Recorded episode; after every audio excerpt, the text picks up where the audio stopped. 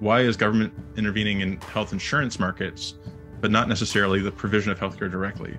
And moreover, um, why aren't they intervening as much in like the food market? I'm Danica Kluth, a grad student living in Fort Collins, Colorado, and you are listening to the Vance Crowe podcast. Welcome back to the podcast. I'm glad you're here. Today, I speak with Samuel Hammond of the Niskanen Center. There, he focuses on social policy, and I have to say, his way of looking at the world runs smack into mine. And when I first found him, I thought, hey, this is a libertarian, but not really. He's wearing a socialist um, sheepskin over top of him.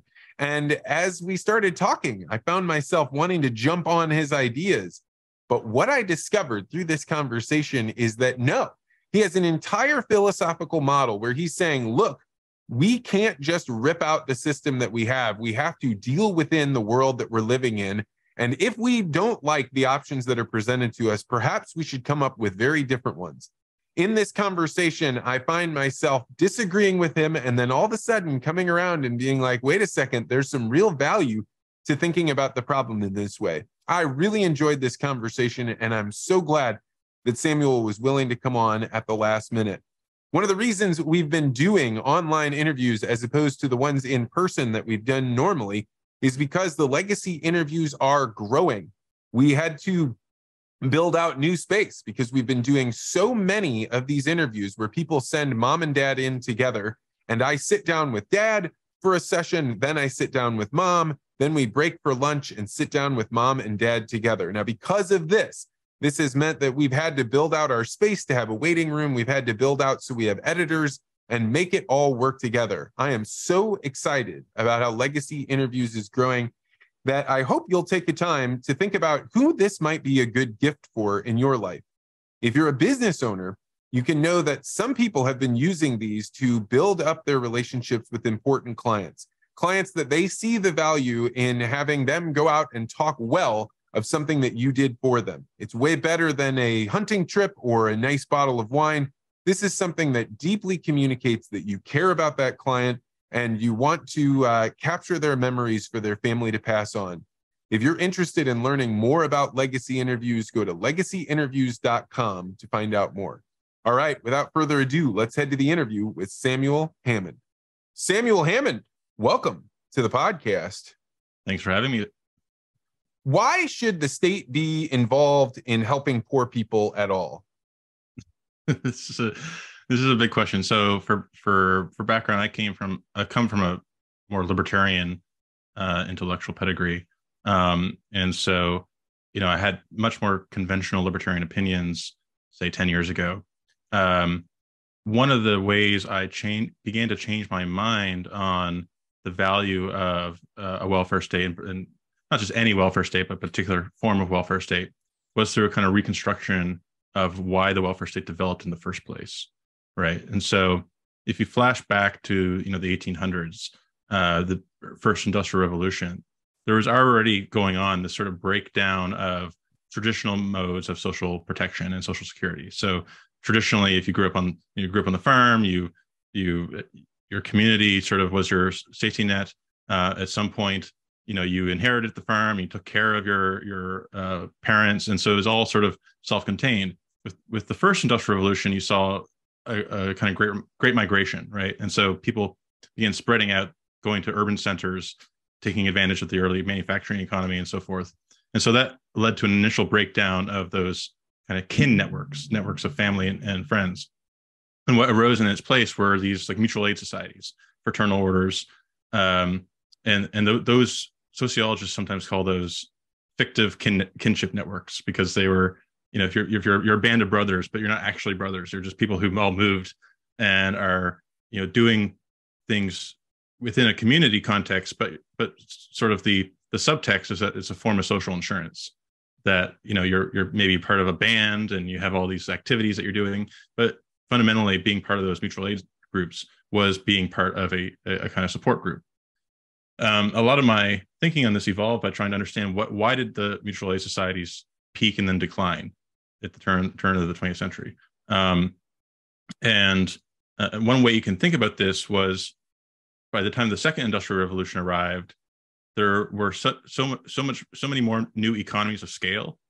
Um, one of the biggest sources of innovation at the time was in insurance markets themselves. So, you know, prior to uh, the early eighteen hundreds, there was no like actuarial science. People didn't know how to price risk, uh, and so these mutual aid societies kind of operated on a on a flat rate sort of membership basis, where um, you can think of it, you know, implicitly everyone is paying a flat premium, uh, right? And then with the development of commercial insurance, suddenly there was this arbitrage opportunity or sort of adverse selection problem that arose, where uh, large scale insurers, you know, they built they both both built national networks, so they had much larger networks to pool risk across than you could within a a, a fraternal order of like one hundred people. Uh, but they also had the ability to price risk in a way that was actuarially sensible. So if you're a high risk type, you would have a higher premium on your life insurance or whatever. Um, and so this ended up uh, in some ways undercutting the traditional mu- mutual aid model, right? Um, and so there's a there's there's an older libertarian story that uh, it was really the government building the welfare state that crowded out mutual aid. And there's a, a portion of that, that that is true, but it was also the development of commercial insurance. And these things sort of happen at the same time, and so it's hard to disentangle. But in essence, this this more libertarian model of Social Security became economically untenable. And one one of the, one of the, the sort of conceptual things that I try to push for is to not think of what the welfare state does as purely through the lens of poverty and, and redistribution. Think of it rather in terms of of social insurance, meaning what are what are the sort of uh, common risks that we ha- we can pool across society. And one of the earliest ones was, you know, the risk of outliving your savings. So that's why Social Security developed, you know, pension systems developed early on. Um, and these things, you know, they they look redistributive ex post because, you know, if you have fire insurance, your house burns down, we're redistributing from people whose houses didn't burn down. But ex ante, they're they're more positive sum. They're they're because you buy insurance because you you, you feel like you're you're getting a protection against downside risk. Um, And the kind of the fact that there's redistribution ex post is sort of uh, is sort of missing the point. Um, and so one of the ways I think about this is that the, the rise of the of the welfare state was really the rise of the mutual aid nation. That the the concept of mutual aid went from being something that was very local and communitarian to something that got scaled up along with the the scale of the economy.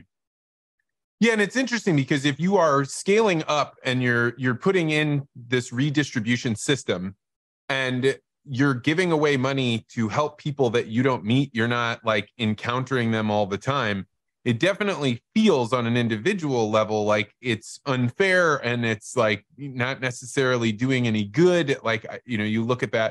Whereas as you were talking about the aid society that occurred before the Industrial Revolution, I was thinking about a concept that was common in Kenya where I lived for a little while called Harambee. So Harambee would be like a group of, of neighbors that would all get together and they would pool their money. And each, I don't know, once a month, it would be a different neighbor's turn to take that money. And if something came up, somebody could skip ahead. And any economist that looked at this would be like, this is a terrible system. If you were instead just investing in yourself and putting it away in a savings bond, you, you would be able to make more money.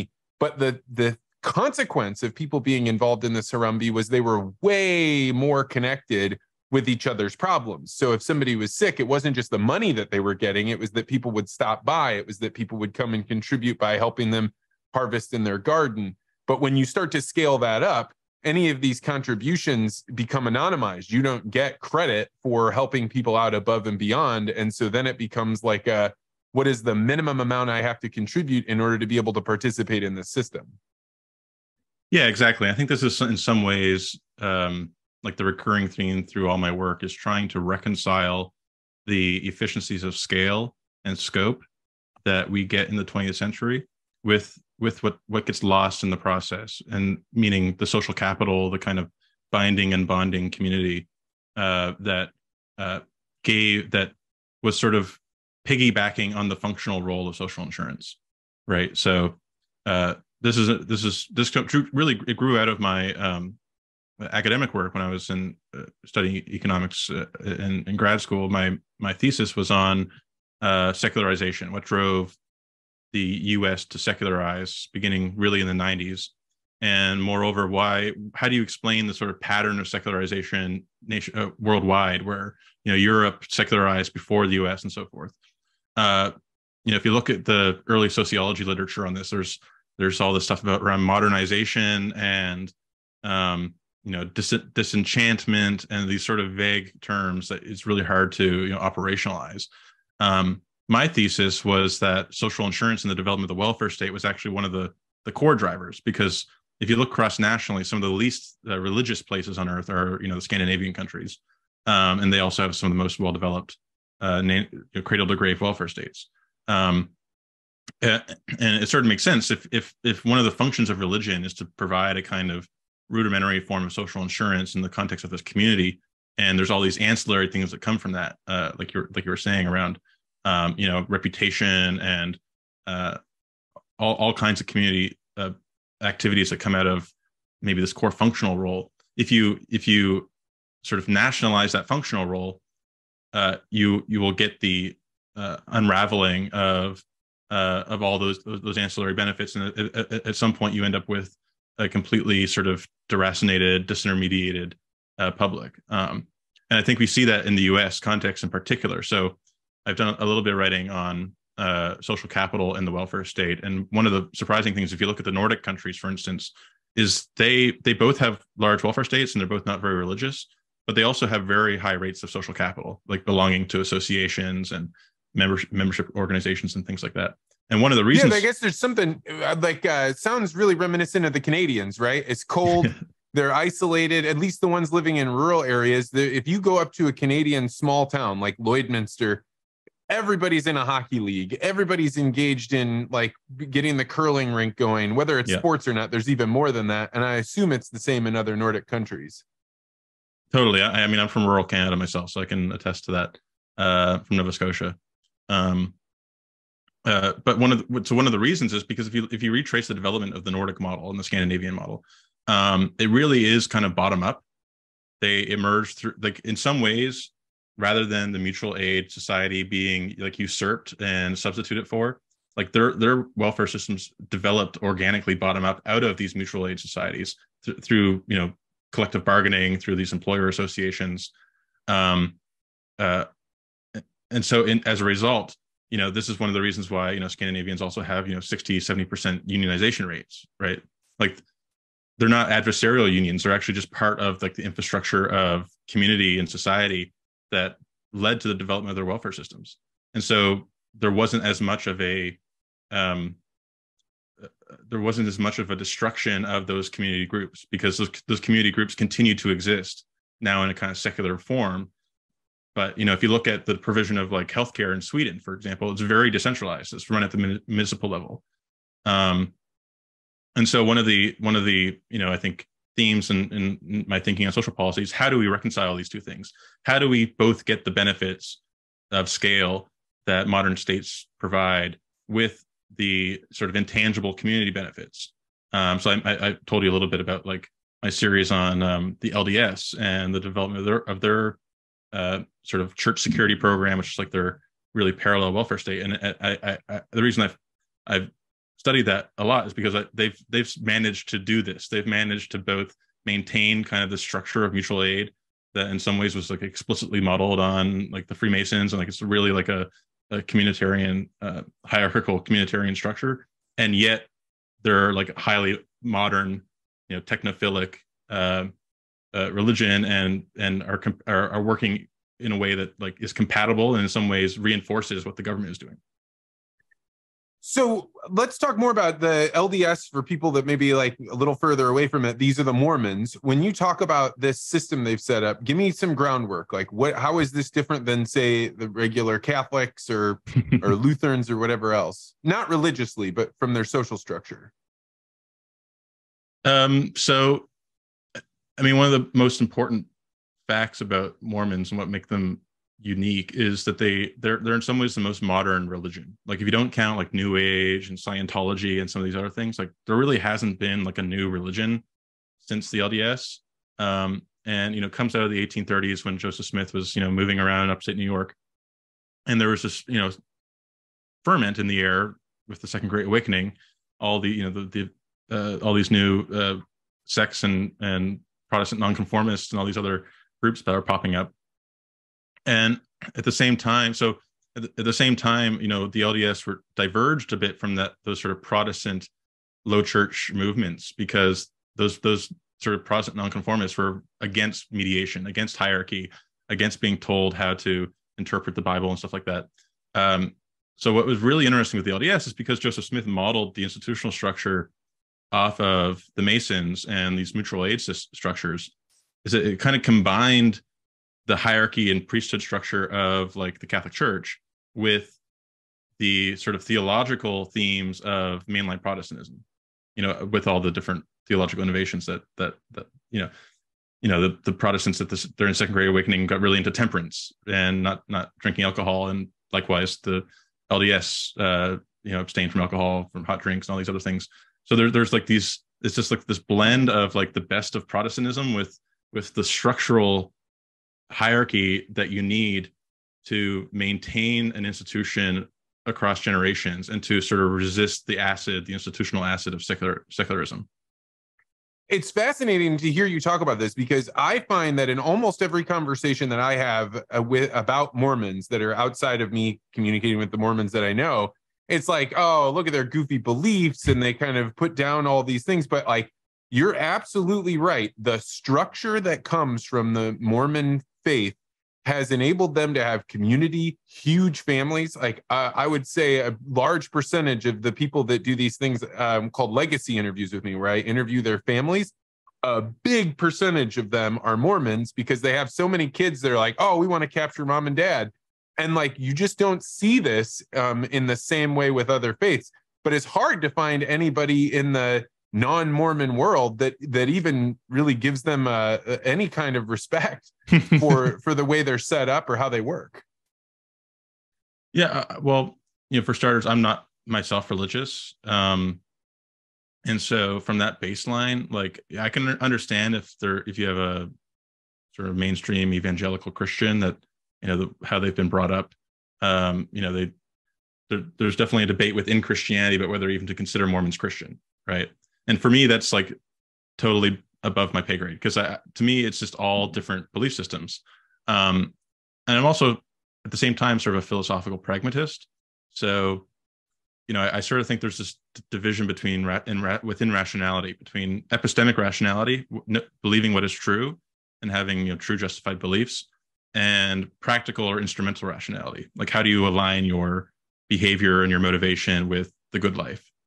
Um, and it's not obvious that these two things should be compatible, right? Like in some ways, leaning in on, I've, in my life, I've leaned in on epistemic rationality. I care about believing, you know, what is true, and I'm a materialist and rationalist and all these things.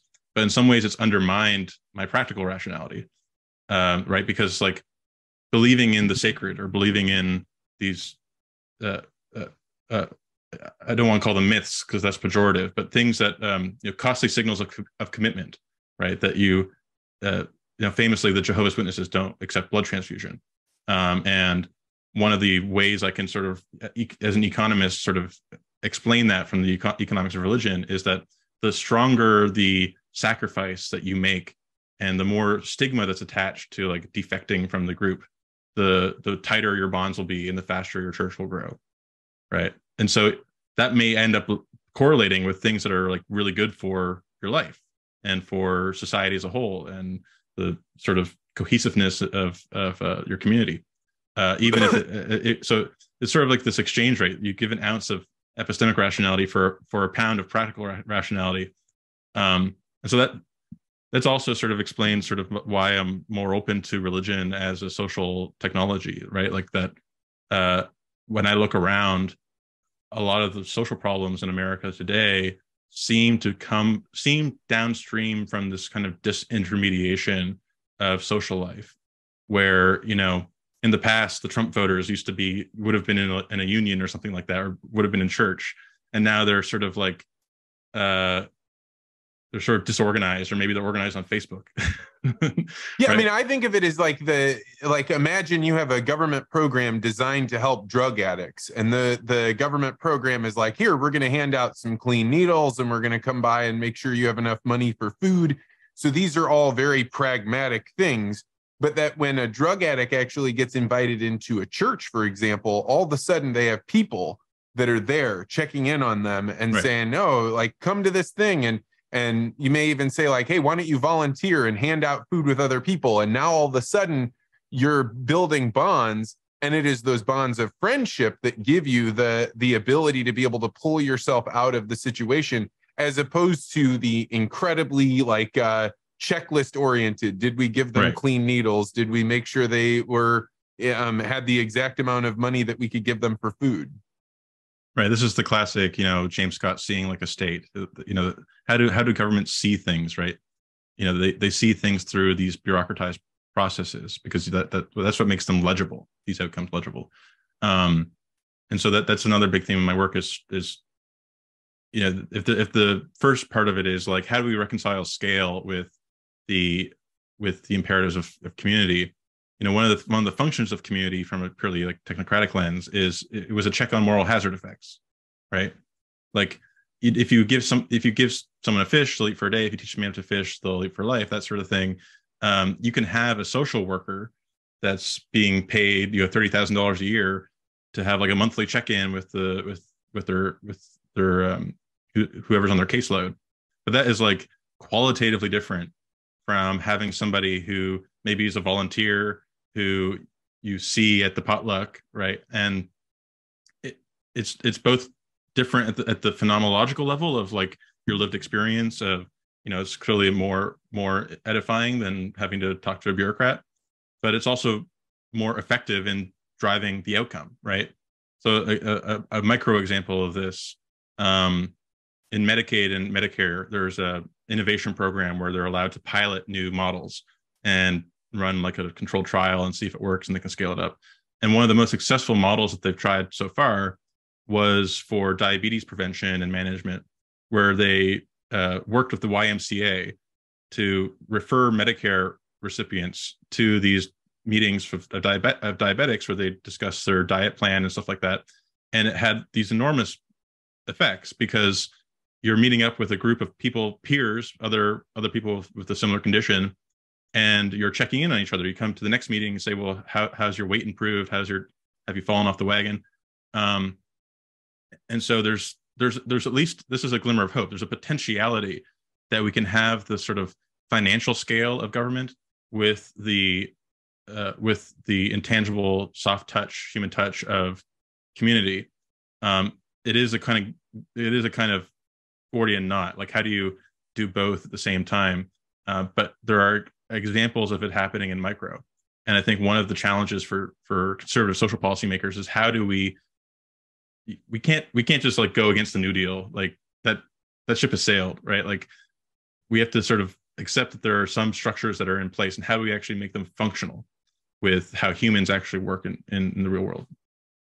It's funny that you like you're starting from the premise of the New Deal, the ship has already sailed. And I like my instantaneous reaction, not being as immersed in this as you are, is, well, we've that ship has sailed until the system becomes so onerous that it crashes, right? That it that it crumbles down and creates a system that's not viable. Like you have uh, you know, the amount that you're giving out is far more than you're taking in as as a government.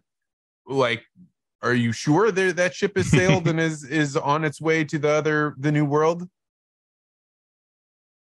Um, so one of my like gut checks for this is just to look cross nationally. And, you know, there's this enormous bias in, in American public policy to only look, you know, it's very parochial, only to look at the, uh, the Americas as if like we can't learn from, from Europe and other countries. Um, and there's just like the stylized fact that, you know, post-industrial revolution, all basically all developed countries adopted some kind of national pension system, right? And you can try to understand why that is. Well, one one reason is because there's like a market failure in annuities. It's hard. It's hard to, because of adverse selection, it's hard to have a private market in annuities. So one way you can understand, like Social Security, say, is it's a collectively purchased annuity, and we re, we sort of reinstate the uh, the flat rate premium structure of the old mutual aid societies via taxes. Um, so, so there's a sense in which it's necessary. The question is, so th- another thing I would, I would just add to this is like, I, I, I strongly distinguish between sort of the kind of more universalistic mutualist structures like Social Security um, with, from like targeted anti-poverty programs that are, that are, you know, came out, came around like in the Great Society era where, where, where like poverty is like a social problem that we're, we're going to have experts come and solve. Right. Like, I think that even though that in some ways is like not as big a fiscal footprint, um, I think it has much more, uh, has, can create much greater harms in what it crowds out. Right. Because if, if I, if we have a child benefit, right. So I, I've written a lot about child allowances. If we send parents money per child, Uh, you know, it solves this kind of, you can call it a market failure of the fact that if you have more dependents, the market, the government, the, the uh, you know, capitalism doesn't pay your parents more if you have kids. Um, and so there's a, you know, having kids is, is, is in itself a huge risk factor for uh, be, being in poverty. But um, if we give parents money, does that money, could that money in some ways crowd in civil society? Because of, you have like the family in Provo, Utah that is, you know, reinvesting that that surplus back into their local community, into church daycares, um, so on and so forth, versus the kind of Great Society ethic where we're going to create a, a federal program, maybe with some state buy-in, and you're, we're going to have like a professionalized class of people who are like the social workers, um, and they're going to in some ways substitute for, you know, the church daycare, right? And we see this explicitly with some of the pushes for like national daycare, right? Like it's not national have money to afford daycare, it's national center-based daycare with all these quality regulations that are going to be run by the kind of people we want to run them. Um, and and by the way, like, you know, church churches and religious providers are ineligible because uh, because uh, we designed it that way, right? So, you know, part of my plea to more libertarian types is to, just to say, let, let's let's define what we, what we mean by big government. Do we mean it purely in a fiscal sense, or do we also do we really mean it in in the sense of what strictures and regulations and bureaucracies are inter, interceding in our life plans and, and our ability to construct the life that we want, right? Yeah, I mean, when I think about the government being involved in children, raising children of any kind, like, you know, even the school, something as basic as like how education is done basically as a socialist enterprise. It's hilarious that we frame ourselves as being this capitalistic society. And then we have mandatory school that is paid for by, by taxes and every, you know, it's like this very weird socialist system. But I also think like, uh, when the government got so involved in school, it must have inherently forced out all of the innovation that happens in school. Maybe not all of it, because clearly there's private schools and there's parochial schools. But um, to do that on the, the daycare level is, is even more alarming. But they already are doing that in the sense that they create all these regulations about who can be a teacher, what are the, the things that you have to do in order to be able to be a daycare, how many people can one stay-at-home mom watch, these kinds of things. Yeah, totally. Um, you know, I have an article on uh, unwinding the great, the long Great Society. So the long Great Society is a term that some political scientists use to to indicate that the Great Society era wasn't just L B J. It really like began with Kennedy and kind of ended with Ford. It was like this multi-administration uh, process, and what it was was the decline of mass membership politics, where, you know, prior to the late sixties, early seventies, American politics was typified by, you know, large labor federations, uh, uh, ch- churches with like mass membership across, you know, geog- geography and class, right? Like these uh, fraternal type societies, the kind of Knights of Columbus and so forth. And those were the kind of stakeholders that, you know, gave rise to their many of the early New Deal programs, right? There was, you know, in the case of like some of the farm support systems, like there's, a, there were, you know, tons of back and forth with, with actual like organized farming interests. Um, what really takes place, you know, the real regime change, so to speak, in the seventies was with the decline of organized labor, with the beginning wave of secularization and the dis dis disintegration, first of the mainline church and then later uh, the Catholic Church, you know, you see this move away of politics from organized membership-driven organizations. Even the, the political parties were also much more highly member-driven, to something that is much more technocratic and driven from the top top down through this like governing elite, right? And that's that's why in the seventies you get all this like fad, faddish uh, social policy that emerges. So uh, an example I give in a recent piece is um, uh, New Careers for the Poor. It was this program in the seventies where the federal government would make grants. Federal government, working with like large foundations, would make grants to cities to employ poor people in you know human services, education, and human services. And the idea was, you know, these society, these cities are deindustrializing, and um, you know, in, in the older days, you probably would, if there was like more labor driven, you'd probably have people wanting to like reindustrialize the city or something like that.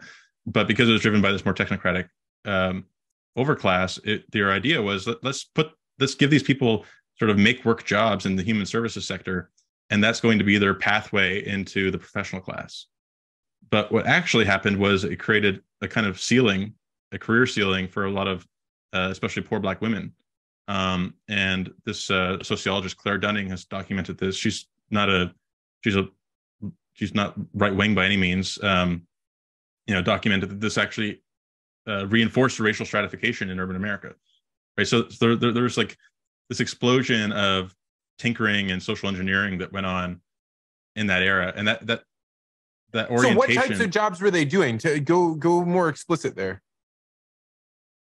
Well, in many cases, like managing nonprofits, essentially those, those, those sort of, um, and I, you know, I talk about this in my uh, essay on nonprofits. Like, there's this is also when you see the explosion of the sort of nonprofit industrial complex, right, where the kind of authentic, um, beneficent society kind of model of charity that we associate with that mutual aid sort of ethic is replaced by like professional service delivery uh, nonprofits and advocacy networks and legal legal uh, advocacy groups and stuff like that.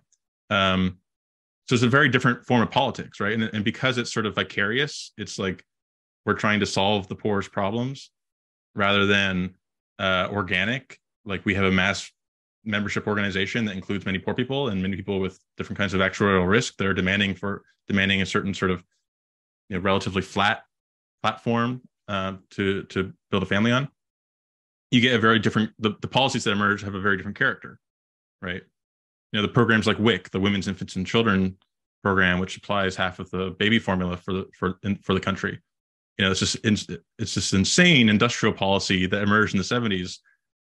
For baby formula, where where there are monopoly manufacturers, uh, the states, every state has to have an exclusive contract with a baby form formula manufacturer, right? Um, uh, and in return, the, the manufacturer gets a rebate on every sale.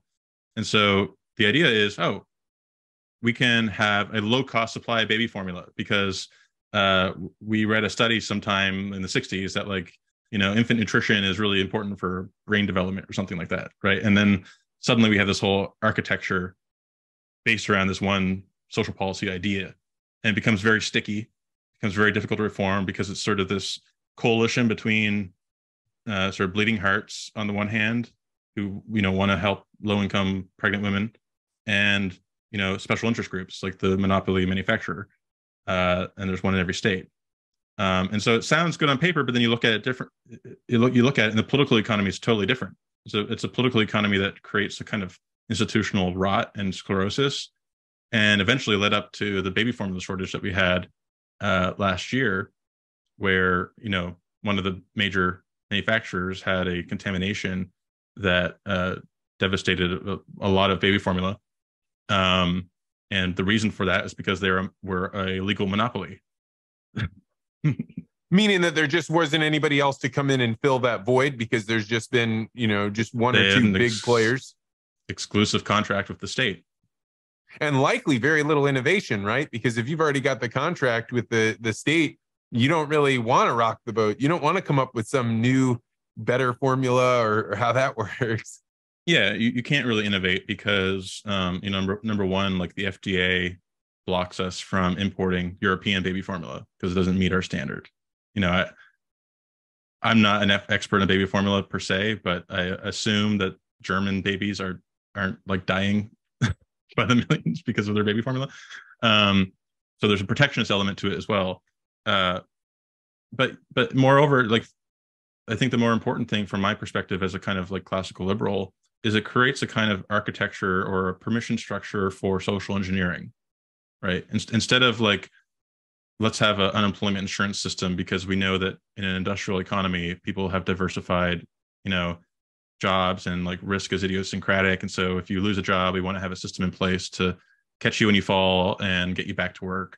And it's relatively like new, like technologically neutral. Like that's, that's just to me, qualitatively so different from um, having some, you know, experts in public health arguing over whether women should be breastfeeding more or using formula more. And is there enough vitamin A in the formula? Or, right, it creates this, it creates a kind of structure where social engineering is not just permitted, but almost like part of the job, right? But it, when I go and read your stuff, you're talking a lot about, hey, I want to give the choice to the individual. I want to make it so if we're going to give out aid, we're going to give it to a specific person, and then that person can go out into the system and use it. And on the one hand, I think like, hey, that's probably a better idea than creating another bureaucracy. You know, if you've ever gone to see in Washington, D C, uh, uh, like the H U D building, like, it's just giant sprawling thing. And it is not helping housing or urban development in any way. In fact, it's making it far, far worse. So giving it to the individual sounds good on its surface, but I'm also really reluctant. Like if you start, for example, giving people just cash straight up for having children, aren't you now allowing the government to financially incentivize childbirth? And doesn't that go to some pretty dark places pretty quickly? Um. Well, I mean, if, if listeners have heard your Mal- Malcolm Collins uh, interview from last week, um, it may be, you know, it may be, it may become a necessity soon, sooner rather than later. Um, so, you know, I would distinguish between, um, you know, first first of all, the pronatal effects of child benefits are they're, they're, they exist, but they're relatively modest. Um, it definitely is these more cultural factors that drive like fertility decisions, not just purely like economics. But um, to me, take the issue of childcare. Um, we know that having kids is expensive. We know childcare is one of the biggest costs, uh, especially if you have trade-offs with like working in the labor force. Um, and there's a huge like democratic bottom-up demand to do something. Right, like that. That's how that's how democracies like process stuff. It's like we there's people want us, want the government to do something, but they don't. You know, they're the experts. Um, one way you can you can help, and this, uh, you know, being Canadian, I'm, I was kind of inspired by the Conservative Party in Canada because the Conservative Party in Canada faced this debate in the two thousands. Um, Quebec, being a more sort of European wannabe welfare state, you had a, uh, a provincial childcare program that. that they rolled out in the in the late nineties, early two thousands. And one of its first order effects was to crowd out home and family uh, based childcare provision. Um, and it w- was really like this extension of uh, secularization where, you know, in the sixties, Quebec un- with the boomer generation went over this like rapid cultural change where it was a very Catholic province, French Catholic. And suddenly like within a decade was extremely secular. Um, and part of that program was sort of a left nationalist program was to nationalize a lot of the communitarian so- services that were pr- being provided by the Catholic Church, right? Uh, and childcare was the iteration that arose in, in the late nineties. And the Conservative Party in Canada said quite straightforwardly, you know, this is an issue of pluralism and, and sort of liberal neutrality. Like, we're not trying to pres- prescribe a sort of value set to uh, people. In fact, Canada is incredibly, you know, diverse, both ethnically and culturally. So let's just give parents money and leave the decision to them. And it's it's more than just like a consumer sovereignty argument, right? It's it's there's a difference between whether you like Pepsi and Coke versus whether you're Catholic or Protestant, right? There's a huge, huge world of difference, and we need to respect the pockets of, you know, traditional culture, um, rather than trying to wipe them out, right? Um, and and cash is a much more neutral medium to do that. And so, you know, you can always say, you can always present some other counterfactual, like if we just did nothing. Um, but given the democratic demand that's on that is that exists and is, you know, pushing for in, in last year, Build Back Better, the Biden agenda, this would have been a massive national takeover of the childcare sector. You know, conservatives need to have a proactive counteroffer to that. Um, and in some ways they can, um, you know, harken back to a more uh, F D R style of social policy by saying, you know, we have Social Security for, for retirees. We, we should have like Social Security for kids. It's this flat, universal, universal-ish program.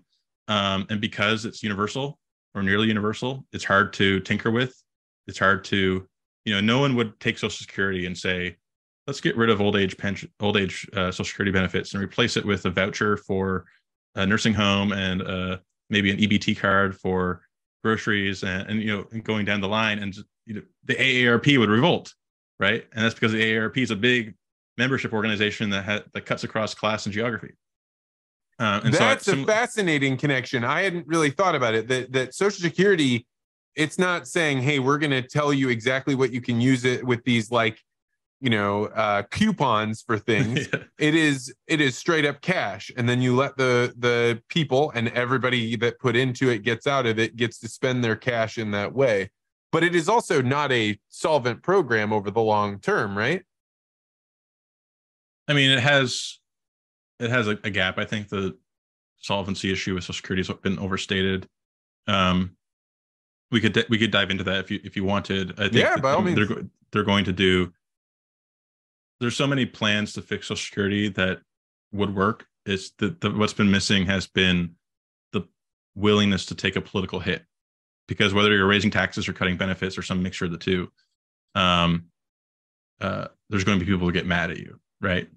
And, you know, this is a bigger problem with the U S government over the last thirty, forty years is, uh, you know, the, the exorbitant privilege of being the world reserve currency means we're able to run massive deficits um, and avoid making hard choices. And even if that's macro, macroeconomically sensible, it's bad for democracy, because if you have weak budget constraints, you're able to, you know, as Biden did in the American Rescue Plan, bail out union pension funds to the tune of eighty billion dollars, right? Like that's an eighty billion dollars wealth transfer that basically no one noticed, because it's first time fin- I'm hearing about it. Right. It's deficit financed. So, you know, if, if, even if it, it, separate from the macro issues, like if you had to raise taxes to pay off the unions, people would notice, and then there would be a democratic debate about it. Right. And so this has been, this has been a bigger issue than just Social Security.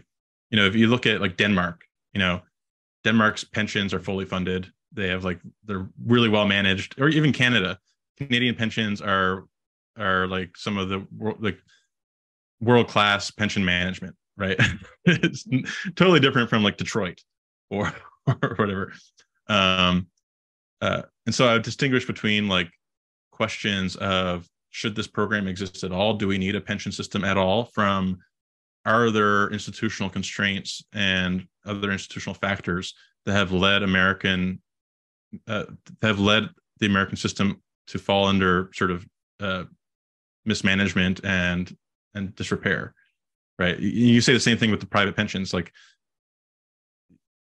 or state pension pro- programs, right? Like, there's a huge difference between having like a well-run, fully paid-for, actuarially fair state pension system and like whatever Illinois got, because it ain't it ain't actuarial fair, right? Um, so it's it, that's really an issue of state capacity and rule of law, and whether our government is actually working in the best interest of people in a way that enables them to make hard decisions, that even if it comes at a political cost for some particular cons- constituency. When you put forward these ideas, like, hey, maybe we should, instead of giving out vouchers or or these like plastic cards that allow you to get things like food, let's do a cash transfer to individuals that have children. Um, Do you see anybody having the political capital and the political will to be able to make something like this happen? Yeah, it did happen. Uh, so it happened in twenty twenty-one temporarily. Uh, one of the bigger provisions in the Biden American Rescue Plan was a um, expansion of the child tax credit. So tr- historically, the, the child tax credit, or C T C, has was a partially refundable tax credit uh, per child. Uh, meaning you had to have you know, significant income to get, if you had a few kids, more than a few kids, you had to have a lot of income to get the full credit per child uh, because it offset your taxes. Um, what the Biden administration did in twenty twenty-one, and this grew out of a proposal that I worked on uh, called the American Family Family Act, was reform the child tax credit to be fully refundable, meaning like a flat benefit um, uh, worth three thousand six hundred dollars per child, five and under, and three thousand dollars per child or older than five, five to seventeen. Um, you know, what the first order effect of that was, it cut the sort of headline po- child poverty rate by forty percent. Um, and wait, why? But, uh, because poverty is in fun- is in some part a function of income. So you're saying, like, when the all of a sudden people didn't have to pay three thousand five hundred dollars for all their children under five, then the amount of money that they ke- kept put them over what would have been the poverty line right. if they had been putting that money in on taxes. But yeah. then this is like something. I, so I don't. Taxes are such a weird thing, because most of the time people that pay taxes, they don't even really understand that they're paying them. Right. It's just totally taken out of their paycheck. And so when you say that it comes as a refund, it just means at the end of the year, at when they file their taxes in April or whatever, then they get a much larger refund check. And then that's how they get their, the, that's how that money would be returned to them. Yeah, correct. Uh, traditionally, one of the other innovations that they did in twenty twenty-one was make it monthly. Um, so that it, this is all sort of like a jerry-rigged system, because we're doing it through the tax code. Right. So you have to, in these laws, um, you know, write it as if it's a, a refund on your taxes, like you, it's a, as if you overpaid your taxes and the government is, is sending you a check. Um, and then if you want to do it monthly, it's it's like an advance. Right. Um, you know, this is a different problem. I have a colleague, Josh McCabe, who wrote a book called The Fiscalization of Social Policy. And it's about, you know, the extent to which we've moved so much social policy into the tax code, which the I R S is not, you know, designed to uh, to administer. Um, you know, well, ideally eighty thousand more uh, more I R S agents. Well, at least four or five thousand of them are going towards like customer service and stuff like that, and I think that's actually good, because um, you know, uh, there's there's one version of libertarianism that sort of wants to like make government suck on, on the theory that if government sucks, people will vote for less of it.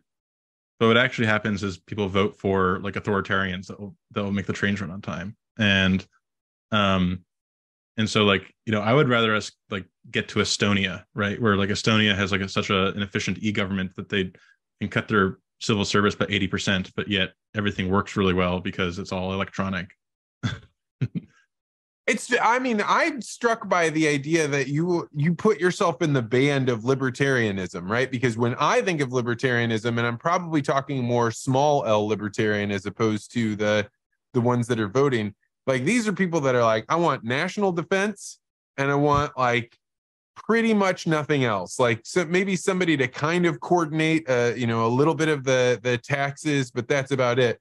And you're here being like, I'm a libertarian, but also I think we should give actual cash dollars to individuals that is other people's money. Um, well, there's a lot to unpack there. What uh, other people's money? I, I would say, you know, I'm more of a social contractarian. Okay. Um, so, uh, you know, I'm very influenced by, there's a, um, a paper by Joseph Heath called Three Normative Models of the Welfare State, where he talks about the welfare state being through this sort of public good model rather than this like egalitarian model. Um, like where, where do, where does the libertarian belief in property rights stem from? Right. Like if you try to reconstruct it, you know, the left, you know, people on the left will say, well, property is theft. What gave you the right? Like, in, and there are people like Robert Nozick who would say, actually, maybe there's a case for reparations because um, if you're a strict propertarian and you follow the the violation of contract all the way back to the to the slave days, uh, you could say this is like, you know, a, a kind of uh, procedural justice. I, I kind of reject that brand of libertarianism. I'm more, because I'm more of a contractarian, I try to reconstruct where did property rights come from in the first place, right? And so there's all this work done on um, on uh, the move from de facto to de jure property law in frontier societies, where um, you know in in in Australia and in the Americas and Brazil, places that were sort of frontiers for uh, immigrants. Um, when people arrived, there wasn't like a government superstructure defining property rights, right? Like, uh, but nonetheless, property rights developed organically and and de facto uh, through something that resembled like what John Locke talked about, right? It, it was kind of a homesteading principle. Um, you you improve the land as long as you're improving the land and making something out of it, and you you occupy it for long enough, it, it becomes yours, right? And, and in some ways, that's like a shelling point. That's like a, a Nash equilibrium in the game theory of uh, of of early settler societies. But if you try to unpack, you know, reconstruct what what was the implicit norm that underpinned property rights, uh, it wasn't like this strong natural right, because it didn't exist. You landed in empty territory, maybe you killed the Indians and then took it. Um, it, it emerged through a kind of positive sum sort of Pareto improvement, right? Like, and in some ways, if you unpack what Locke says in his in his treatise on this, he's like describing the conditions for a Pareto improvement. As long as you make someone better off without making anyone else worse off, uh, there's a, a win-win outcome, right? Um, and so my view is that you can extend that sort of positive sum logic of property to the mutual society, right? Um, and this is why I, I make a sharp sort of almost normative distinction between government as a as a mutual insurer versus government as as an entity that's trying to solve like egalitarian justice. And as a mutual insurer, their role is just to make sure that people don't fall through the cracks. They don't die unnecessarily. They they live certain, like, I mean, because an insurance policy could be, if your leg is broken, we will set it. Or it could be, we, we will set it and make sure you have physical therapy and make sure that you're, you know, able to go and, and have your, you know, all these other ancillary things. You have to at some point determine, once you have that insurance, like, what is that baseline level we're making sure nobody goes below? Right, exactly. So, you know, look around the world at, take healthcare. Um, wh- where does government most intervene in healthcare? Overwhelmingly in the insurance market side of it. You know, there are countries like the U K where they have literal government-run healthcare, the N H S. But for the most part, um, you know, in Canada, we have a single-payer system, but uh, but the actual practice of medicine is still private or nonprofit. In other countries like Switzerland, they have sort of mixed mixed systems. Um, so it the there's a like sort of an explanatory burden of trying, if you have a theory of the welfare state, like why is why is government intervening in health insurance markets, but not necessarily the provision of healthcare directly? And moreover, um, why aren't they intervening as much in like the food market? Like there's no government bread. You could maybe say SNAP and food stamps is a version of that, but like, because there's no market failure in bread, right? But there are there are market failures in insurance markets, classically the kind of adverse selection and and asymmetric information problems. Um, and you know, if you, you take the agricultural example, if your listeners know would know a lot about that, like farm support systems, whether whether you're for them or against them, they're not because farmers are poor people. It's because there are seasonal and all kinds of agricultural risks that are hard to self-insure against, right? And so there's, you could make it a case that there's a market failure. Um, and if you care about maybe over the long term having like a stable supply of X Y Z agricultural good or good or output, um, that you'd want some kind of insurance system, right? My my view is that. Well, we let's pause to- here real quick. Like on on that one, like. The immediate reaction that I have to that is one of the biggest problems with insuring farmers from, you know, crop failures or weather disasters is that you don't have a clearing function. You don't have something that comes in and says, hey, the people that were really inefficient, they're going to get knocked out of here. Yeah. Instead, what you have is, as long as the last three or five year look back, you've had a certain, you know, amount of productivity on your crops, then next year you're going to be fine. And the year after that, and the year after that. And so there's like, um, what ends up happening is people that maybe should have been knocked out, that their land should have gone up for sale, don't get knocked out. And so yep. you, you have this like stagnation that occurs in agriculture. Zombie firms.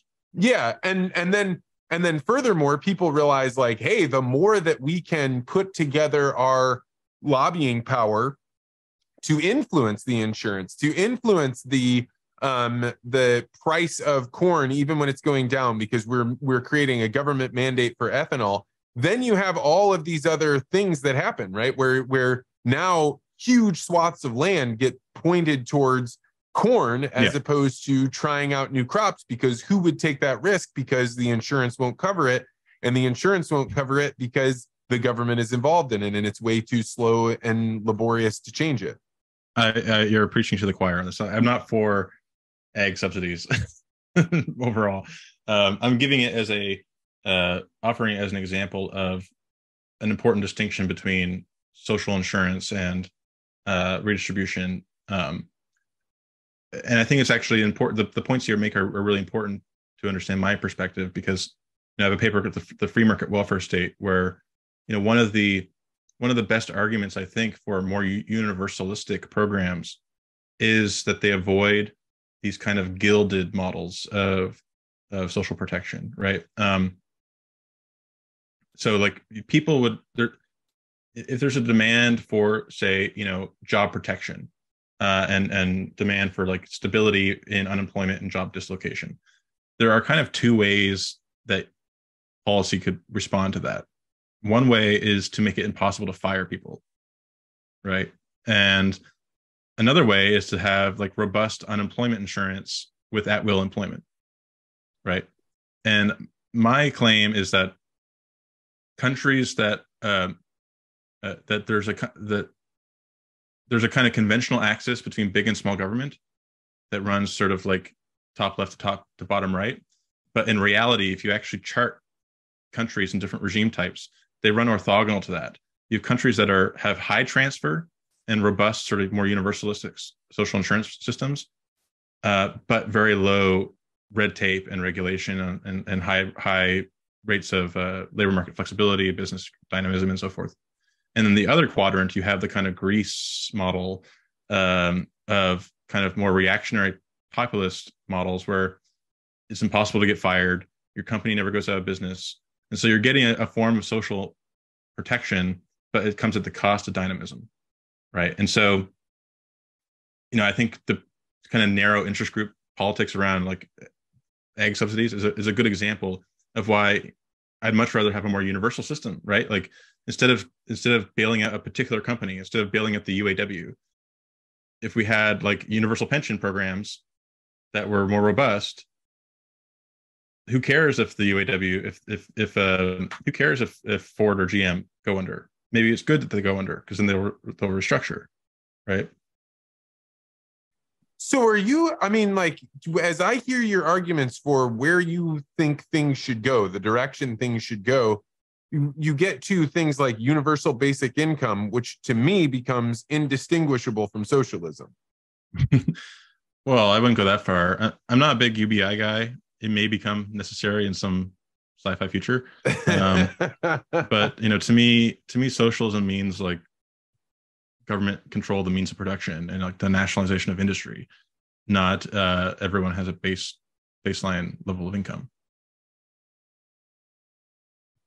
Well, I mean, if everybody has a baseline of income, regardless of whether they work or not, then you are having some kind of control over the means of production, because you're controlling the most important part of the means of production, which is the labor force, by how much you you give them.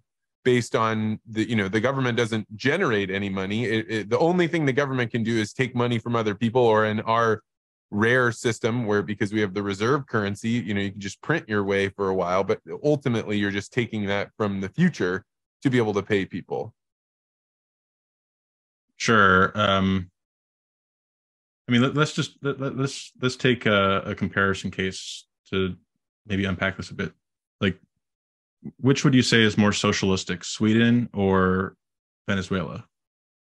Oh, gosh, I don't know enough about the either one. You know, my sense is that Venezuela takes oil money and uses it to give the people what they need in order that the current, you know, government system can stay in power.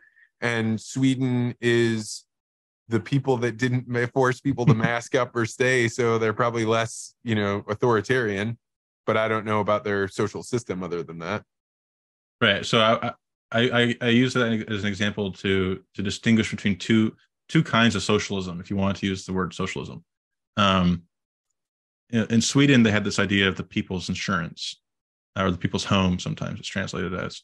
And so, you know, Sweden was actually like highly capitalistic throughout its uh, modern history, right? Like they, they had fully privatized um, uh, uh, forestry, um, hyper-capitalist country. And it's also a small open economy. So it's like very open to like global trade and stuff like that. Um, and then if you, but, but it, it, because they had these like mutual societies that like became collective bargaining and, you know, sectoral bargaining units and stuff like that, they, they negotiated their way to a, lar- to a large social insurance state, but they still remained highly market-driven, highly capitalistic to this day, right? They even have universal school vouchers, right?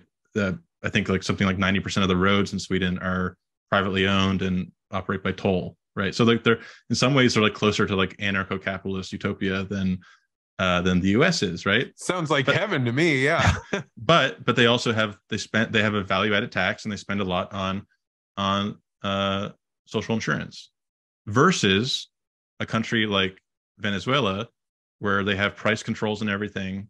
You know, they try. You know, they have line, lines to buy food. They have hyperinflation. They're trying to nationalize the energy sector. They have expropriatory taxes. You know, that's that's a that's the road to serfdom that Hayek warned against, right?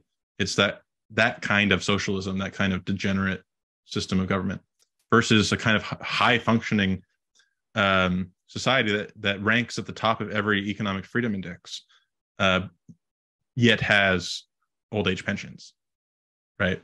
And in some ways, I think there, it's not an accident. It's not it's not a hypocrisy that we have countries that both have, you know, large child benefits and old age pensions, but yet are super highly ranked in economic freedom.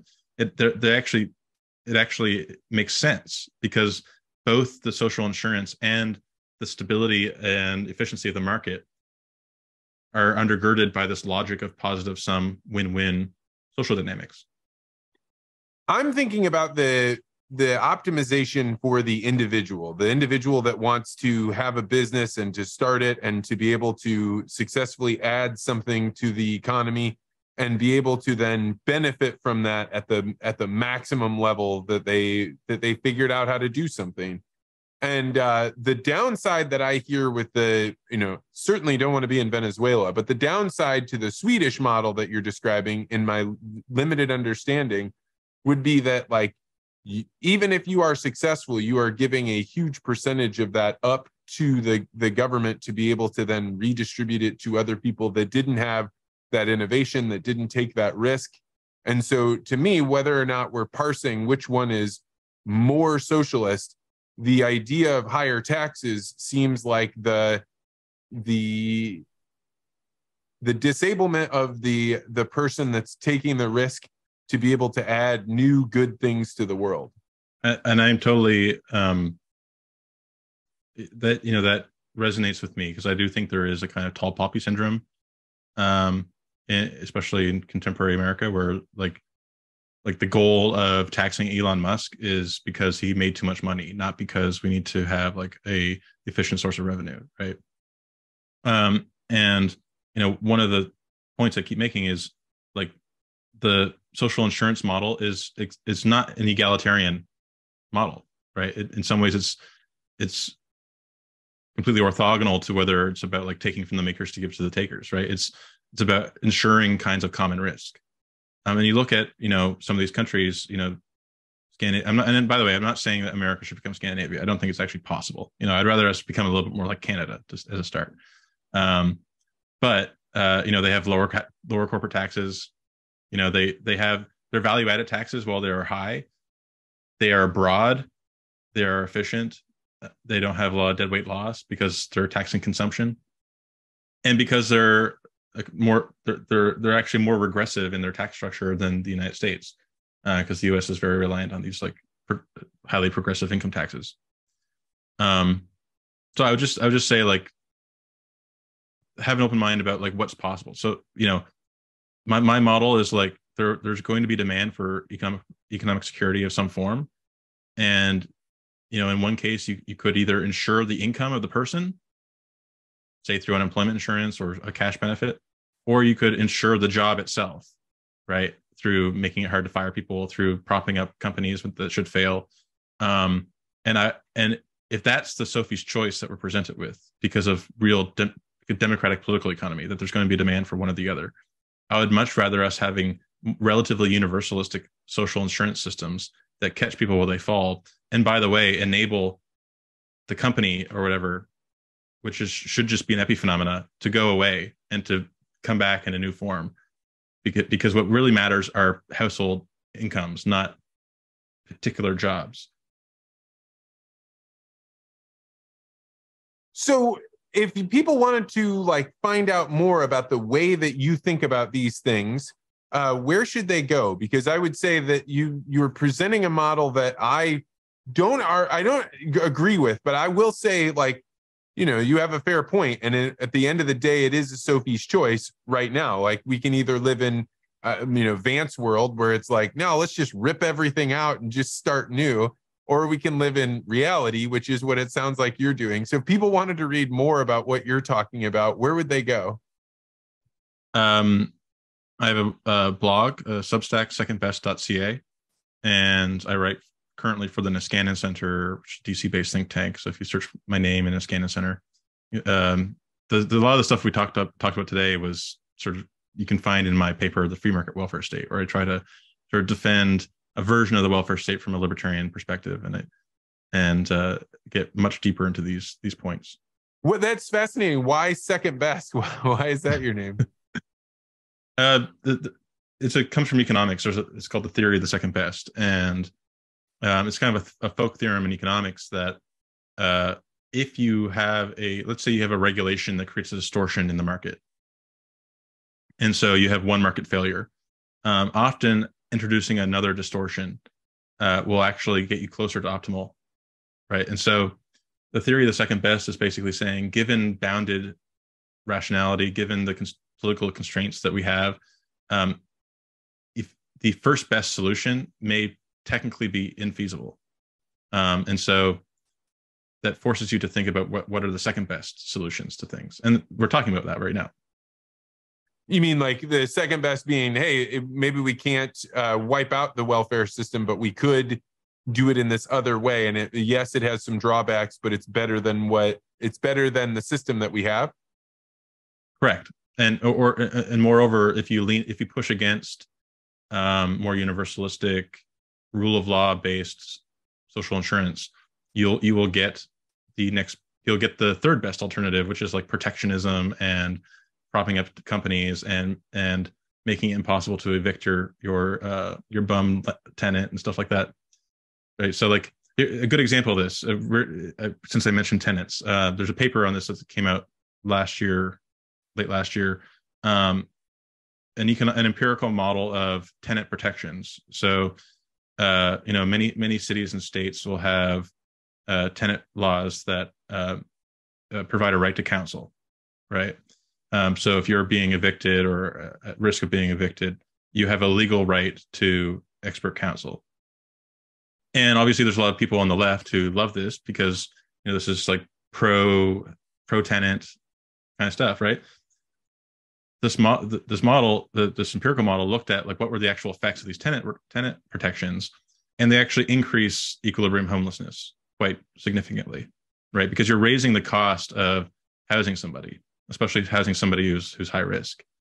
Um, but, but what they found, and what they also found was that uh, uh, eviction, uh, emergency eviction income support didn't have this effect, right? And so like, The the real issue with eviction is people face income shocks.